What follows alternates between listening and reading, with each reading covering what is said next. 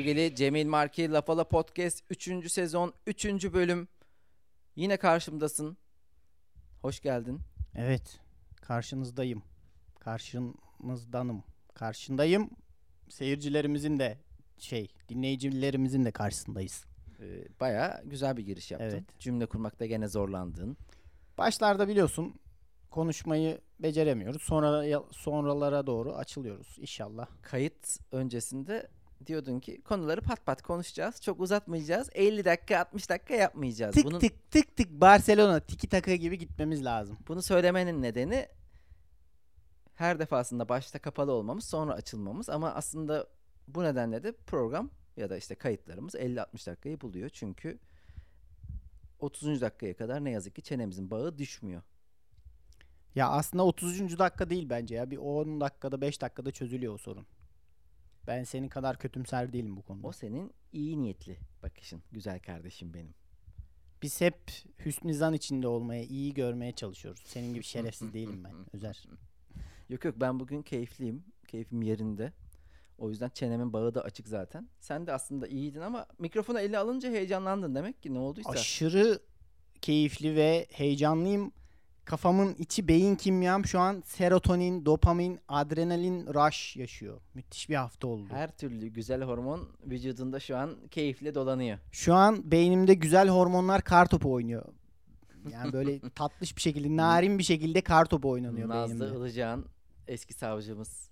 Evet. FETÖ hükümlüsü beyefendiye attığı, Zekeriya Öz'e attığı kartopunu aklına getirebilir insanlar. Neden heyecanlı Cemil Marki? Çünkü geçtiğimiz hafta hem pazartesi günü hem de cumartesi günü Cem Yılmaz'la bir araya gelme şansına eriştik.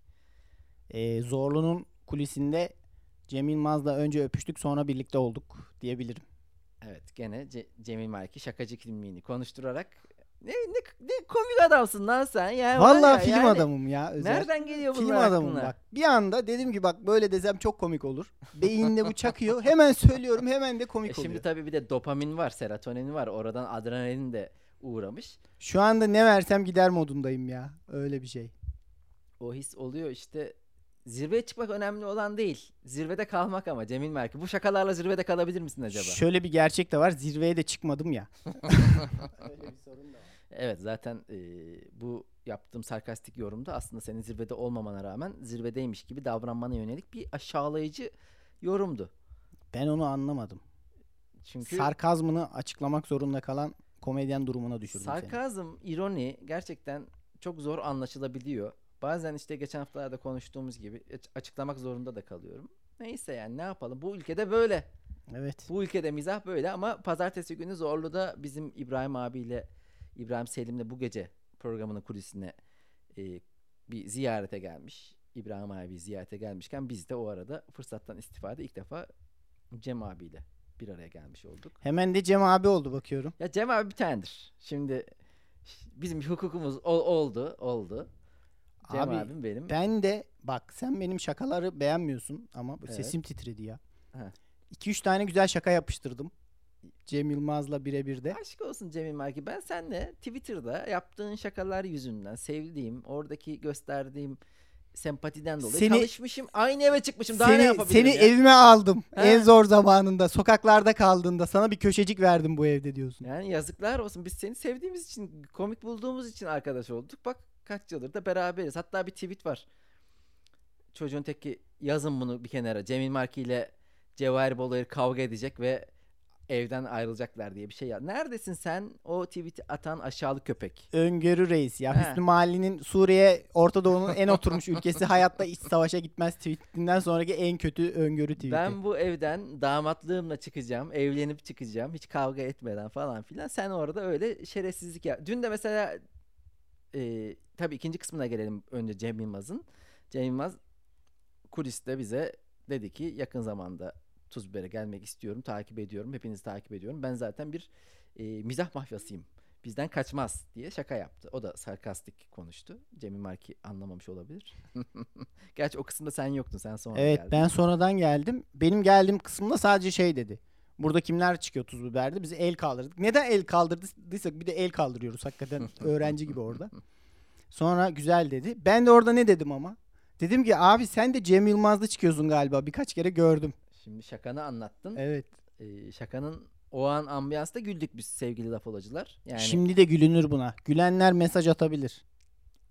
Ya işte tam anlatınca komik olmuyor gibi hikayesi biraz bu. Bilmiyorum şimdi kimseyi de yönlendirmek istemem ama. Güzeldi güzeldi çok güzeldi. Yok, Özer'e güldük. Bakmayın bu. Özer yönlendirmek istemiyorum dedi. Ağzına sıçtı şakanın şu an. Oğlum güldük orada komikti. Çünkü bazı şakalar tam o an timingle oturur gelir ayağına yapıştırırsın. İşte öyle komikti de o şaka orada aktardığında bu gerginlik olmadığı için seyircilerimiz, dinleyicilerimize daha doğrusu. Bizde hep bir seyirci değerimiz var. Demek ki bu işi YouTube'a koymamız lazım. Evet. Ama bir de videoları koymaya başladık ya, seyirci lafı oradan yapıştı bence. Ama şunu da belirtelim. Götümüz kalktı hemen. Şunu da belirtelim. Yani biz burada eğer bir teçhizat alacaksak artık cebimizden para çıkmaz. Lütfen Patreon mu açtırıyorsunuz bize? Ne yapıyorsanız mikrofonlara da bak daha Cemil Marki parasını vermedi. Bence ne yapalım biliyor musun? Ya Patreon falan oraya da bir komisyon ödüyorsun ya. Direkt IBAN paylaşalım. Atmak isteyen IBAN'a atsın. Ya bu Patreon işini beceremeyeceğiz. Bu biz. Twitter'da şu an bu bahşiş işi var ama bahşiş modu açıldı. Şöyle bir şey var. Bahşiş moduna tıkladığın zaman Patreon'a yönlendiriyor seni. Yani öyle boktan ya bir onu sistem. Direkt kripto borsalar üzerinden yapsalar ya çok tatlı olur. Oraya bastığın zaman IBAN'ım gözükse daha güzel olur. Abi IBAN bunlar biraz göndermesi alması para sonuçta sana 5 lira verecek bir de 3 lira şeye verecek. Havale parasına verecek. Olacak iş mi yani bu? Yani sevginin de bedelleri vardır. Neyse özel. Konudan saptık. Cumartesi akşamı da Cem abicimiz geldi Tuzbibere. Hatta sahneye de çıktı. Oradan adrenalin tabii bizim tavan yaptı.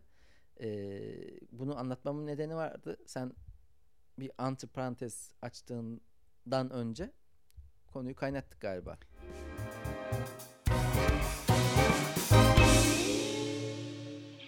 Aslında gösteri dün akşamki gösteri sold out olmuştu. 2 tane seyirciden rica ettik. Böyle işte Cem Yılmaz geldi. Uraz Kaygılaroğlu da gelmişti bu arada. Siz biletinizi iade edelim.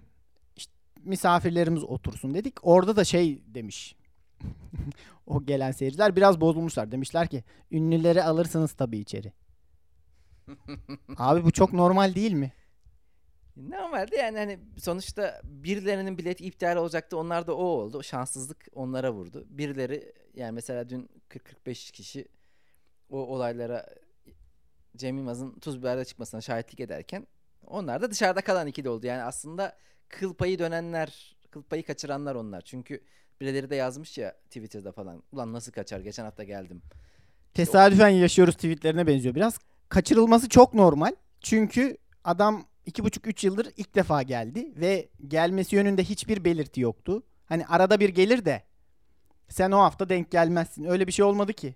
Biz de beklemiyorduk yani.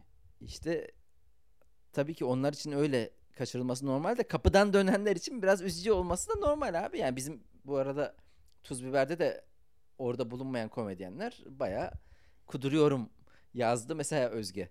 Yani kudurulur. Kudurulur ya. Sen de ucundan yakaladın ha. Ucundan ben yani sahnede yakalamadım. Ama bizim Cem abiyle şeydir yani hani sonuçta sürekli görüşüyoruz işte. O gün kuliste olur. Senin artık Cem abi. Benim de şu hoşuma gitti. Şöyle bir ironi ver. Ben hiç bilet parası verip Cem Yılmaz gösterisi izlemedim. Ama o dün bilet parası verip Cemil Marki gösterisi izlemiş oldu. Yalnız komedyenler arasında Cem Yılmaz'la alakalı böyle şöyle geldi böyle gitti anlatıları biraz ben bazı gazilerimizin Atatürk'ü görme hikayelerine benzettim. Ben o derenin öte yanında bir şeylere... Gülümsüyor. Gel buraya çocuk dedi. Çünkü hep böyle yukarı gittim kuliste öyle anlatıyorlar. Abi tam oturuyoruz oradan baktım bana dedi ki şöyle. Ondan abi sonra... yukarısı nasıl biliyor musun? Herkes dizilmiş böyle el pençe divan. İşte, evet efendim sepet efendimcilik var. Hı-hı. Ya bayram namazları olur ya. Namazdan sonra bir bayramlaşma merasimi olur cami avlusunda. Onun gibi bir şeydi yukarısı yani. Çok keyifliydi ama. Ya işte Cem Yılmaz'ın hayatımıza girişine baktığımızda bizim yaş kuşağı ile alakalı. Sen de onlardansın yani 80 kuşağında. Beraber büyüdüğün bir insan. Yani ben ilk izlediğim yılı hatırlıyorum. Oradan bugüne kadar işte yaptığı bütün işler, çıktığı programlar... beraber gözün önünde yaşıyor. Aslında sen arkadaşınsın zaten. Yani onu seviyorsun. Onunla arkadaş gibi yaşıyorsun. Sadece bir araya gelmemişsin. Sadece o bizle arkadaş gibi yaşamıyor. O yüzden bir araya gelince heyecan olması normal. Ben de Zorlu'da çok heyecanlandım yani. Kalbim güm güm atarak konuştum. Ben nedense hiç heyecanlanmadım ya Cem Yılmaz görünce. Sanki hep bu anı bekliyor gibiydim. Öyle değildim de çok rahatlatan bir tarzı var. Neden heyecanlanmadığını söyleyeyim mi senin canım kardeşim? Bugün de bir kardeşim diyen yavşak moduna büründüm ama nereden ağzıma dolandı? Sanki pazarlamacı mıyım? Neyim? Canım kardeşim şimdi şöyle açıklayayım. Sen büyük olayları küçük görüyorsun. Küçük olayları büyük görüyorsun ya. O nedenle yani sana gökyüzü, yıldızlar, bulutların aldığı şekiller aman abi ne olacak ya her zaman gördüm. Ya dün evet ilginç bir şekilde bak sahneye çıktım. Ulan Cem Yılmaz izliyor. Bu işin federasyonu orada. Arkada oturduğu için karanlıktı galiba. Arkalarda oturduğu için çok da iyi set yaptım ya. Bazen o kadar heyecanlanıyorum ki hiç şey de yok. Yani bu tarz bir gece de değil. Çok heyecanlandığım için dilim dolaşıyor, dudaklarım bir şey oluyor. Bazı kelimeleri unutuyorum, yanlış söylüyorum. Hiç öyle bir şey olmadı ya. İnanılmaz. Bilmiyorum. İşte bir ölüm iyiliği gelmiş sana. Demek ki hani bazı topçular sadece derbilerde oynar ya. Ben de maç seçiyorum yani. Farkında olma. Aslında seçmiyorum da. Öyle gibi gözüktü. Ya ambiyans da bir yandan güzeldi. Ben içeriye girdiğimde şeyi hissedebiliyorsun havadaki. İçeriye girdiğimde Cem Yılmaz memelerini sıvazlıyordu seyircinin. İçeriye girdiğimde bir ambiyansı da hissediyorsun. Böyle sanki bir gaz birikmiş. Çakmağa her çakışında yangın çıkacak. O derecede bir ortam var ve kahkahaya, patlamaya hazır bir ortam. O yüzden bir de Cem abi çıkana kadar seyirciler bilmiyordu. Herkes oturdu. Hı-hı. Kasten öyle gelmiş zaten. En arkada oturuyor bu. İlk yarıda çıkanlar çok heyecanlıyız biz. Çünkü biz biliyoruz ama seyirci bilmiyor ne olduğunu. Cem Yılmaz çıkana kadar seyirciler de bilmiyordu. Garip bir gece oldu ya hakikaten. Ya vallahi habersiz olması güzel oldu. Çünkü haberle olsa biraz daha insanlar kasılır, biraz daha yapay olabilirdi. O yüzden birden olması, kendiliğinden gelişmesi harika. Vallahi iyi ya yani çok mutlu oldum. Yine bekleriz. Bekleriz değil mi? Ona kendisine de söylediğim şeyi burada yani herkese de söylemek isterim kuliste. Cem Yılmaz Nilay Örneğin podcastinde konuk olduğunda şeyden şikayet etti. Genç arkadaşlarımı görüyorum bazen. İşte kimleri örnek alıyorsun, kimlerden ilham alıyorsun diye soru sorduklarında sayıyorlar işte Amerikalı bir sürü komedyen. Ulan diyor ben 25 yıldır buradayım. Hiç mi yani aklınıza gelmiyorum gibi bir sistemde bulundu. Nilay Örneğin programında. Ben de o gün düşündüm hani gerçekten yani neden böyle diye. Bir tane geldi yanıt aklıma. Ben onu ilk izlediğimde Ankara'da Milli Eğitim Bakanlığı Şura Salonu'nda ya karnıma ağrı girdi bir. İki yapabileceği yani onun yaptığı işi yapabileceğim aklıma gelmedi ki. Yani ilham olması için şu olur. Ben de yaparım lan herhalde bu işi demen gerekiyor ya. Öyle bir his vermiyordu sahnedeki duruşu. Yani evet sen bir gaz almıyorsun. Daha çok hevesin kırılıyor. Ulan böyle yapamayacaksam o zaman hiç yapamayacağım. O zaman aklıma gelmedi. Ama mesela 25 Aralık'ta gene izlemeye gittiğimde gene çok iyiydi. Bu sefer de şu açıdan baktım. Yani artık sahneye çıkan 2-3 senedir deneyen biri olarak bunu yaptığı bazı şeylerde ne kadar iyi olduğunu teknik olarak da anlayabiliyorsun ve onu o an dedim işte lan bu kadar iyi olamayacağım. O da bir başka bir açıdan ilham vermeyi bırak moral bozucu oluyor. Yani çok iyi olduğu için o kadar iyi olmayacağını bildiğin için Cem Yılmaz o anlamda ilham vermiyor. Ama o da onun çok iyi olmasıyla alakalı işte ve yani bir araya gelmek en azından takip edildiğini bu anlamda hissetmek güzel ya. Hani hepimize bir gaz olmuştur şu an eminim stand-up'la uğraşan herkes. Tamam lan yani biraz daha bu işe asılayım hevesini, motivasyonunu bulmuştur. Çok önemliydi o yüzden. Evet. Tarihi bir geceye şahitlik ettik.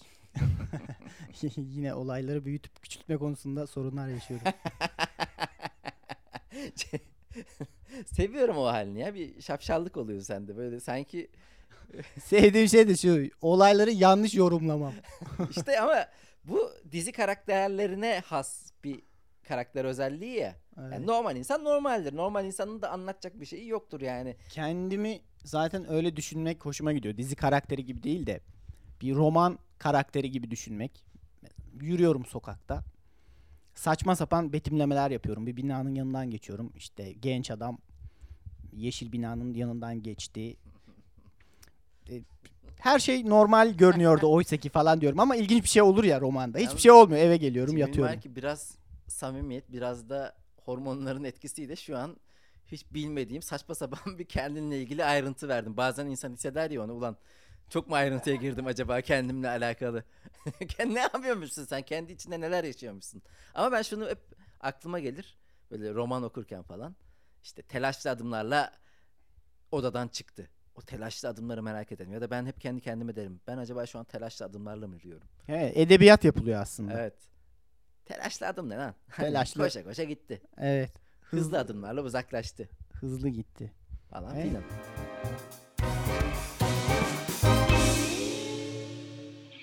Başka neler vardı menüde Özer Bey? Bu hafta bir görevden af dileme operasyonu daha oldu. Bunlar hep cuma oluyor değil mi? Af dilemeler borsa kapandıktan sonra af dileniyor genelde. Yani cuma günü biz bunu gece yarısı açıklayalım. Aflar dilensin. Aklıma gelen şey senin de geldi. Farkındayım. Aflar dilensin, çaylar içilsin. Ondan sonra cumartesi, pazar bunlar konuşulsun. Pazartesi unutulsun. Çünkü genelde zaten 2 günlük bir hafıza olduğu için sosyal medyada bunlar araya kaynar diye. Ama benim aklıma bu af dileme muhabbeti gelince hep it's not diyor, it's me rutini geliyor. Evet, bir ayrılık konuşması. Sorun sende değil.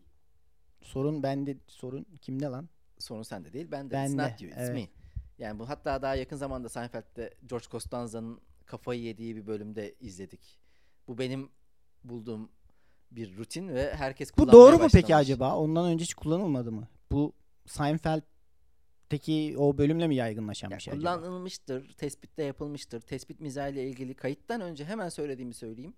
Ya tespitleri bulmak, dile getirmek kolay zaten ama bir form içerisinde bunu önüne sunmak zor olan. Yani Jerry Seinfeld tespit mizahı yapıyor ama bu tespit mizahını harbiden stand-up'ta yapmak çok zor. Umut Sarıkaya karikatürde yapıyor. Bence daha kolay olanı. Çünkü bir tane oraya bir şey çiziyor. Kanepenin ucundaki bilmem ne. O hemen direkt göze giriyor. Anlatımı da kolay. Ama Seinfeld dizide onu yapabildiği için onun olmuş oldu. Belki de 90'larda başkası eskilerden bir şaka diye paylaşmıştır. Ve türevleri de var ya bunun. İşte ben sana layık değilim. Ayrılmak isteyen taraf böyle ayrılıyor. Ben sana layık değilim. Ben de diyorum ki bana layık değilsen eğer layık olmak için bir şey yap. Çaba göster. Ya da işte sen daha iyilerini hak ediyorsun. İçimden şey geçiyor. Evet. Daha iyilerini elbette hak ediyorum da öyle düşünme ya. Ya belki de kendimi sana ben ısmarlıyorum. Kötü hissetmene gerek yok. Takıl ya. Yani niye ayrılıyorsun ki? İşte mis gibi bir şey. Hak etmediğin bir şeye sahipsin. Bu iyi bir şey değil mi? Ben mesela şu an ki gelir durumumla üstü açık bir araba almayı, öyle bir arabam olmasını hak etmiyorum. Ama böyle bir arabam olsa şey demem ya, ben bunu hak etmiyorum, bunu bana vermeyin demem yani. Hemen alırım onu. Haklısın ama işte ayrılık konuşması. Şimdi gene sarkastik yaklaştığın olaylara realistik bakış açımla ağzına sıçacaksın şimdi her şeyi. Ağzına çalışacağım. Ama benim de bu yani diyalogdan çıkacak her şey kardeşim. Diyalektikten besleneceğiz. Yoksa aman paşam ne güzel yorumlardı onlar. O zaman şimdi sıradaki konuya mı geçelim? Bunu mu istiyorsun? Aynen, konu ver konu. Konu pasla. Bir konu daha paslayayım da Cemil Marki'nin o harika görüşlerini alkışlayayım. Başka hangi konularda bir konu daha yolla da yine yanlış yorumlarımla neşe katayım gününe. Ya yok, ortadaki durum yani karşı tarafı incitmeden ayrılmak mümkün değil. Hani bunu biraz bastırmaya çalışıyor insanlar da gene olmuyor ya. Evet ya, incitmemeye çalıştığın zaman daha da incitici oluyor bir de. Onda da genç arkadaşlara şöyle bir teselli de bulunabilirim. Yani o ilk ayrılıklarınız daha ağır olanı böyle ilerledikçe daha hafifliyor. Ondan sonra biraz bu işin kompetana oluyorsun. Diyorsun ki aman falan filan diye. Ayrılma konusunda, veda konusunda uzmanlaşıyorsun. Bir de karşı taraf da uzmanlaşıyor. Çünkü o da ayrılmış oluyor birkaç kez. Sen de birkaç kez terk etmiş oluyorsun. bir şeyler yerine oturuyor. Şöyle diyelim, hatta bir analojide bulunalım. Bir analojide yapmayalım mı üstadım? Yani yaşlandıkça etrafındaki insanların, yakınlarını kaybetmeye başlarsın. Baştaki tabii o ilk şoklar, ilk acı, kayıplar seni ne kadar yaralar. Ama 90 yaşında mesela böyle yakınını kaybeden insanlara bak ya da birini kaybeden insanlara bak. Bayağı sallamaz moddalar. Zaten biz de yakında gideceğiz yavaş yavaş. Evet. Şöyle bir analoji de yapılabilir. İlk futbolu çok sevdiğin zamanlar, bir takım tuttuğumuz zamanlar bir tane tweet vardı. İşte lisedeyken bir derbide kaybediliyor. 3 gün okula gitmemeyi düşünüyorum falan diyor çocuk. Sonra 30 yaşına geliyor. Eşek bahçeme bu hafta da koymuşlar. bu moda geliyorsun yani. Harbiden öyle ama yani ben özellikle Tigana zamanı Beşiktaş'ında kafam futbol topuna dönmüştü. Yani bu kafam futbol topuna dönmüştü. Tek düşünebildiğim buydu. Beşiktaş yenildiğinde aşırı moralim bozuluyordu. Hele o Fenerbahçe Beşiktaş'ımız 1-0 marizlemişti içeride. Böyle Anelka'nın golü müydü? Hayır. Şampiyonluk maçına çıktık. Tigana böyle aşırı kastırıcı ve genç futbolcularla. Genç futbolcular da 20 yaşında Burak Yılmaz, İbrahim Akın, Matias Delgado, Ricardinho, bu kadroyla hasbelkader bir şekilde şampiyonluk yarışına tutundu. Hatta o maçı kazansak belki de biz lider olacaktık. Kalan 3-5 haftada da belli olacaktı ne olacağı. Fener geldi. En başta böyle bir gol attı. Sonra 1-0 çok güzel üzerine yattı. Bizimkiler de kaçırdı maçırdı derken ben o bir hafta kendime gelemedim. Şimdi ama maçları zaten ara sıra bakıyorum. Evet. Yine eşek bahçeme koymuşlar moduna geldi. O yüzden geldi öyle bir gelişme oldu. Gene görevden aflar dilendi. Güzel ya. Vallahi kendi aralarında öyle bir de hiçbir şeyin de kıymeti yok ya, işte o bakanı bu bakanı yani hiçbirinin önemi yok, sadece maaşın artıyor azalıyor biraz. Neyin peşinde gerçekten yani? Sözünün hiçbir hükmü yok, hiçbir değerin yok. Takılıyorlar ağalar. Yani yarın oraya Sayın Cumhurbaşkanımızın torunu atansa şey diye itiraz gelir önce. Abi bu göreve 12 yaşından küçüklerin atanması yanlış. Bu açık ve seçik şekilde yazılı. En az 14 yaşında olması lazım falan diye saçma böyle. Evet, sonra da birileri alıntılayıp şey der ona. Abi zaten hiçbir şeye uymuyorlar ki. Hangi kurala? Buna mı şaşırdınız? Buna mı şaşırdınız? Yani, o da olabilir yani. Hani Türkmenistan Başbakanının yaptığı acayip absürt hareketler oluyor işte. Kendi heykelini diktirip garip garip haberlere konu oluyor. Ona da evrilebilir yani gide gide. Evet. Ya mesela Adalet Bakanı Emir Berke Zincidi oldu diyelim. Ne fark eder ki? Bence daha uygun hatta. Emir Berke Zincidi'nin bir tane açıklaması vardı işte. Basketbolcu olmak istiyor. Sayın Bakanımızın bir açıklaması gibi oldu. Ama şöyle diyordu Emir Berke. İşte basketbolcu olmak istiyorum, oyuncu olmak istiyorum, stand-upçı olmak, 50 tane şey olmak istiyorum. Kaleci olmak istiyorum falan da var. Onun da caps'i çok tatlıydı böyle. Hani bir sürü her şeyi olmak istemiş. En sonunda 4 tane adamla 3 tane adamla okey oynuyor böyle bir kahvehanede. Evet. Türkiye burası kardeş diye.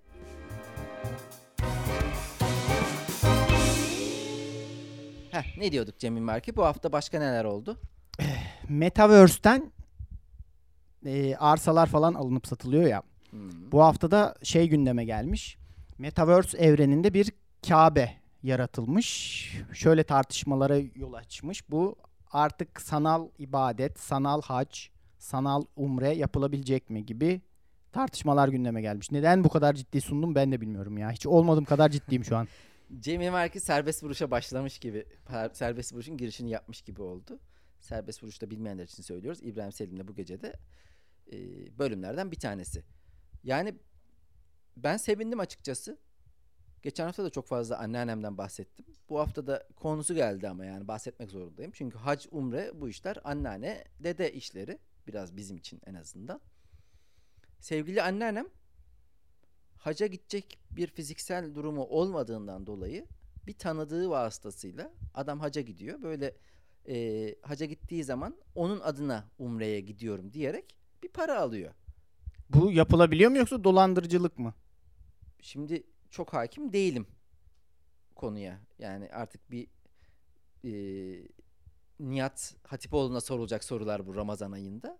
Hocam gidilmesi caiz midir değil midir diye bilmiyorum ama anneannem kendi adına birisini umreye göndermiş oldu. ya umre sevabı kazanmasa bile bir para verdi ya. Hı-hı. Birini sevindirmiş oldu en azından. Ya önemli olan insanın zaten orada aslında tüm bunların çıkış noktası kendini iyi hissetmesi ya. Sonuçta placebo etkisi mi dersin ne dersen de kendisini daha iyi hissetmiştir. Ya psikoloğa gittiğinde de bazı psikoloğa giden arkadaşlarımız diyor ki işte ulan hep arkadaşlarımın söylediği şeyi söyledi ama daha iyi geldi. Çünkü ya bilir bir kişinin bunu söylemesi, diplomalı, bunun eğitimini almış birinin sana o sözleri söylemesini duymaya ihtiyacın var. Evet. Bir bazı uzman şeyleri, görüşü istiyorsun. Bazı şeylere ihtiyacın olduğu için yapıyorsun. O yüzden umreye gidilmesine ihtiyacın olduğun için ona inanmak istersin yani her türlü. Peki şey olabilir mi? Bu sanal ibadet yaygınlaşırsa mesela Metaverse evreninde Cuma namazına gidilebilecek mi? Cuma namazına gidiyorsun Metaverse evreninde. Yine Metaverse Nike ayakkabılarını bu sefer orada çaldırıyorsun. O hırsızlık hırsızlık durumları nasıl olacak? Her onlar şey düzelecek mi acaba? Olacak. Yani şimdi bu konular mutlaka tartışmaya açılacaktır. Cidden yani her yeni teknolojiyle beraber İslam'da bazı tartışmalar gündeme geliyor ama her defasında da aslında bu Kur'an'da var deniliyor. Evet, Metaverse Kur'an'da bulurlar çok ararlarsa belki bence de. Belki de bulmuşlardır bile. Bulundu. Hatta yani büyük ihtimal bir benzer onunla alakalı bir şey söylenmiştir bilmiyorum. Şimdi ama kendi çıkarımlarımla yapabileceğim bazı tespitler var.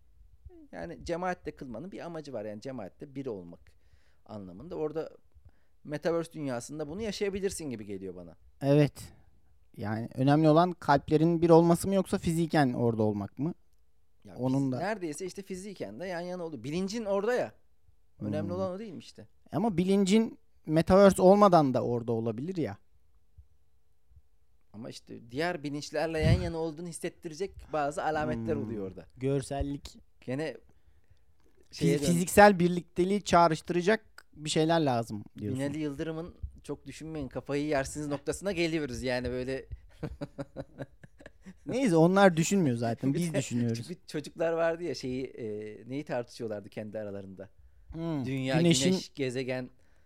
Dünyanın hareketleri, gezegenler falan filan. Şimdi bu dünya, bu güneş etrafında buradan dönüyor. Buradan o zaman şeye geçebiliriz. Retro konusunda. Ondan önce retroya geçelim. Yani. Sen bana bir uyarıda bulundun. Kayıttan önce dedin ki astrolojiyi tokatlamanı istemiyorum. Evet. Astrolojinin kolay yem olmasına artık uyuz olmaya başladım gibi. Abi, ağza alınmayacak. Bu konuda tavrım net. Yani astroloji gülüp eğlenebileceğin. Birisi çok kaptırmışsa kendini kimseye zarar vermiyorsa gene çok umurda olmayacağım. Ama hareketlerimi kısıtlayacak bir noktaya geldiyse veya bir manyağın teki diyorsa abi sen akrepsin ve bu yüzden artık şu konularda seninle görüşmek istemiyorum. Lan yürü git derim. Ama öteki türlü bana tamamen cheesy, eğlenceli bir konu geliyor. Şu beni rahatsız ediyor.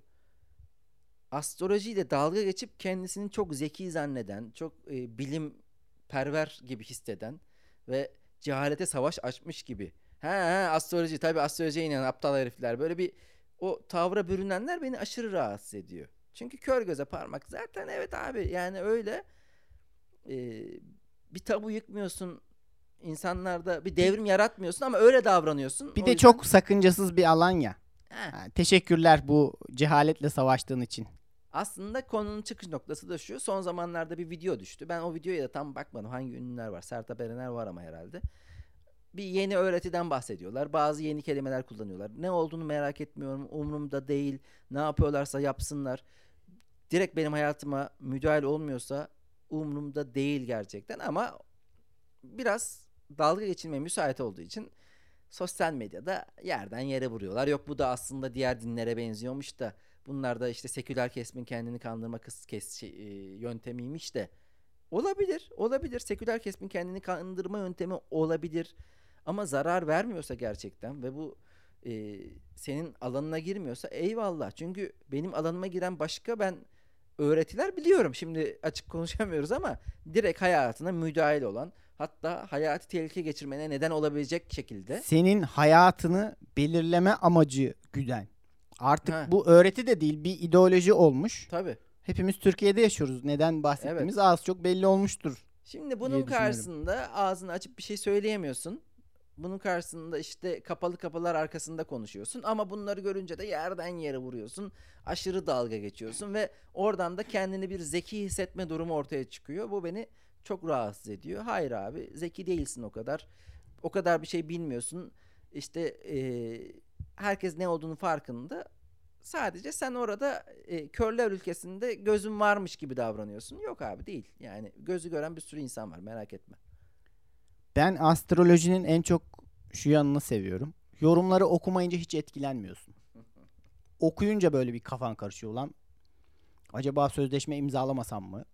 İşte 25'inde bir şey olacaktı, olur mu? Okuyunca kafan karışıyor ama yorumları okumayınca hiç aklına bile gelmiyor. O yönü güzel. İlgi istemeyen bir sevgili gibi. Abi. Sadece ilgilenince seninle muhatap oluyor. Bu yönünü seviyorum ben astrolojinin. Evet işte, evet yani eğer cidden çok yanında öğrendi, bunda kafayı yemiş biri yoksa beni rahatsız etmiyor. Hatta üzerine konuşmak da hoşuma da gidiyor. Bir de daha önce işte Ümre'ye gitme ihtiyacı neydi anneannemin? İyi hissetmesine ihtiyacı vardı. Yani onu Ümre'ye gitmiş gibi hissetmek istiyordu. Fiziken gidemeyecekti ama gitmiş gibi hissetti. İyi hissetti. Bunların da bütün özü iyi hissetmek. Çünkü bazen cidden hayatında dara düştüğün zamanlar oluyor. Bu dara düştüğün zamanlarda iyi bir lafa, iyi bir söze ihtiyacın oluyor. Ve gidiyorsun mesela kahve falı baktırıyorsun. Ben gittim böyle ortamlara. Nişantaşı'nda, alt katta bir sürü de insan var. Bir arkadaşımın tavsiyesiyle. Abi orada 3 tane söz söylüyor. Mesela işim mi kötü? O ara bir türlü işlerin rast mı gitmiyor? Falcıya gittin, dedi ki abi 1-2 ay içerisinde bir iş olacak falan filan. Seni bu 1-2 ay götürür. Yalan da olsa, çok temel böyle yere basmasa da temelleri, ama iyi gelecek, iyi hissettirecek. Astrolojide de öyle. Bakıyorsun diyor ki yakın zamanda şöyle bir gelişme olacak ekonomik anlamda. Hoşuma gidiyor gerçekten. İyi hissettiriyor kendimi. İnsanların buna ihtiyacı var ve yani buna ihtiyacı olmasının yadırganması bence garip. Bir de tamam, daha kökten bir çözümünüz varsa buyurun. Buyurun hep beraber bu düzeni değiştirelim. Var mısınız? Buna da yoksun. Kendi başına orada 31 çekiyorsun. Bir de şöyle bir şey olabilir. Mesela biz bilmiyor muyuz? Bizi gezegenlerin hareketleri etkilemiyor. Bizi daha çok çevremizdeki insanların saçma sapan hareketleri etkiliyor. Bunu ben de biliyorum. Ama bu sana bir arkadaşlığı da kurtarmana vesile olabilir. Diyelim salak saçma tartışıyorsun bir arkadaşınla. Saçma sapan hareket ediyor. Şöyle diyebilirsin. Retro var ondan. Bu geri zekalı malı biraz alttan alayım. Hemen köprüleri atmayayım. Retro geçince bu da düzelir. Şey de güzel canım. Kendi hayatında olan bitenle alakalı da. Yani bir sorun çıkıyor, diyorsun ki ya hep retro yüzünden. Ama yani ben bakıyorum yani AKP'nin son 19 yılı uzun süren bir Merkür retrosu gibi değil mi yani? En sonunda, en nihayetinde baktığında biz bayağıdır retrodayız zaten, evet, gibi. Ama o kadar hiçbir uçağın havada kalmadığı gibi hiçbir retroda kalıcı değildir Özer. Bu retroda geçecek. Kesinlikle. Bir şey daha söyleyecektim o konuda. İyi hissetmekle alakalı mı söyleyecektim acaba? Sen bir şeyler söyle bu arada, ben düşüneyim bunu. Valla benim de söyleyeceklerim bitti. Aslında istersen yavaş yavaş toparlayabiliriz de. Astroloji, iyi hissetmek, ondan sonracığıma iyi olsun her şey. Aman da ne iyi. Her şey çok güzel olacak ve de süper olacak aynı zamanda. Ya bir yandan işte astrolojide kendi burcunu okuduğunda burcunun iyi yanları var. Burcunun kötü yanları var ya. Abi birçok insanın iyi yanı yok. Anladın mı? Yani bakıyorsun herifin olabilecek en iyi yanı yaşamaya devam ediyor olması. Evet, bazı insanlar düz kasa canım. Yay da olsa, aslan da olsa, ne olursa olsun bu adam. İşte bunu derken aklıma geldi. Sen dedin işte hani sen de ben de biliyorum gezegenin etki ettiğini etmediğini. Ama Cem Mumcu ile beraber yaptığımız yayında da bir konuşmuştuk ya üzerine, astroloji ile alakalı. Astroloji bir bilgidir demişti. Bu çok doğru bir şey. Bilgi. Çünkü binlerce yıldır insanlar gökyüzüne bakıp hareketlerle hareketleri not etmiş ve o arada yaşananları da not etmiş, eşleştirmiş. Şimdi bunun direkt bağ olduğunu olmadığını bilemezsin ama işte kesiştiriyor adam. Diyor ki bu hareketler olduğunda şu gerçekleşiyor gibi binlerce yıllık bir istatistiki çalışma var. Bunun bir anlama geliyor olması mümkün mü? Değil gibi geliyor ama olabilir ve en nihayetinde toplamda baktığımda üzerine konuşması, goy goy yapması eğlenceli. Evet, ben sınırı şuradan çekiyorum. Biri doğum haritası diyene kadar okeyim. Sonra dinlememeye başlıyorum. Kaydı kapatırım. Doğum haritası lafı geçtiği anda ben masadan kalkarım. Doğum haritasına üşenirim. Yani hani ona gidip para vermeye, ona gidip biriyle konuşmaya, iletişime geçmeye ve yani o kadar da geleceği merak etmiyorum. Bir de hani karakteristik özelliklerimi de biliyorum artık az çok. Cidden bu insanın yani kendiyle olan ilişkisine bağlı bence biraz. Ya bir şey duymaya ihtiyacın varsa cidden o ihtiyacını besliyor. Bu arkadaşlıkta da böyle bu arada ya. Bazen kendinden bahsettirirsin ya, konuyu kendine getirirsin. Karşıdaki senden bahsedince hoşuna gider. Ben de kahve falı bakarım mesela. Yalan dolan yani baktığım şey ama oradaki temel insanların hoşuna giden şeyi biliyorum. Ondan bahsediyorum. İlgi istiyor, ilgi. Evet, diyorum ki sen şimdi şöyle bir insansın ve son zamanlarda yaptığın hareketler nedeniyle yakın ilişkide olduğun insanlar tarafından küçümsenmişsin. Böyle bir şeyler uyduruyorum. Evet, ben de o kadar geleceği merak etmiyorum. Hatta geleceğin bilinmemesi, belirsiz olması, her türlü ihtimale açık olması hayattaki en keyifli şey belki de. Neyin ne olacağı belli değil abi. Harika ya. Her şey olabilir. Müthiş bir hani bazen şöyle bir laf var. Kurgu ne kadar fantastik olursa olsun gerçekliği gözetmek zorundadır. Ama gerçeğin kendisinin böyle bir zorunluluğu yoktur. Her şey olabilir. Bu müthiş bir şey. Müthiş keyifli bir şey gibi geliyor bana. Avcı ne kadar sakın. Avcı ne kadar hile biliyorsa kurt da yok lan. Avcı ne kadar hile biliyorsa ayı da o kadar yol biliyordur. Evet. Güzel kardeşim. Kardeşim.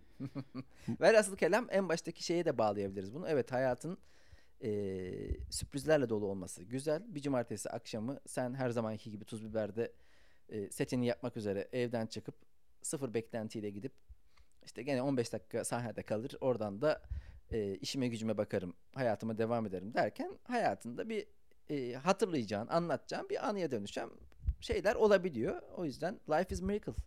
Aynen. Hayattan ümidimizi kaybetmemeliyiz. Bu hafta birbirimize soracağımız soruları hazırlamadık. Aman boş ver ya. Bu hafta da böyle olsun. Kafamıza göre. Lafalapodcast. Sezon 3. Bölüm 3. Bizden bu haftalık bu kadar. Sıkı Lafalacı dostlarımız size teşekkür ediyoruz. Görüşmek üzere. Herkese selamlar, saygılar. Görüşmek üzere. Öpüyorum falan filan. Ciao.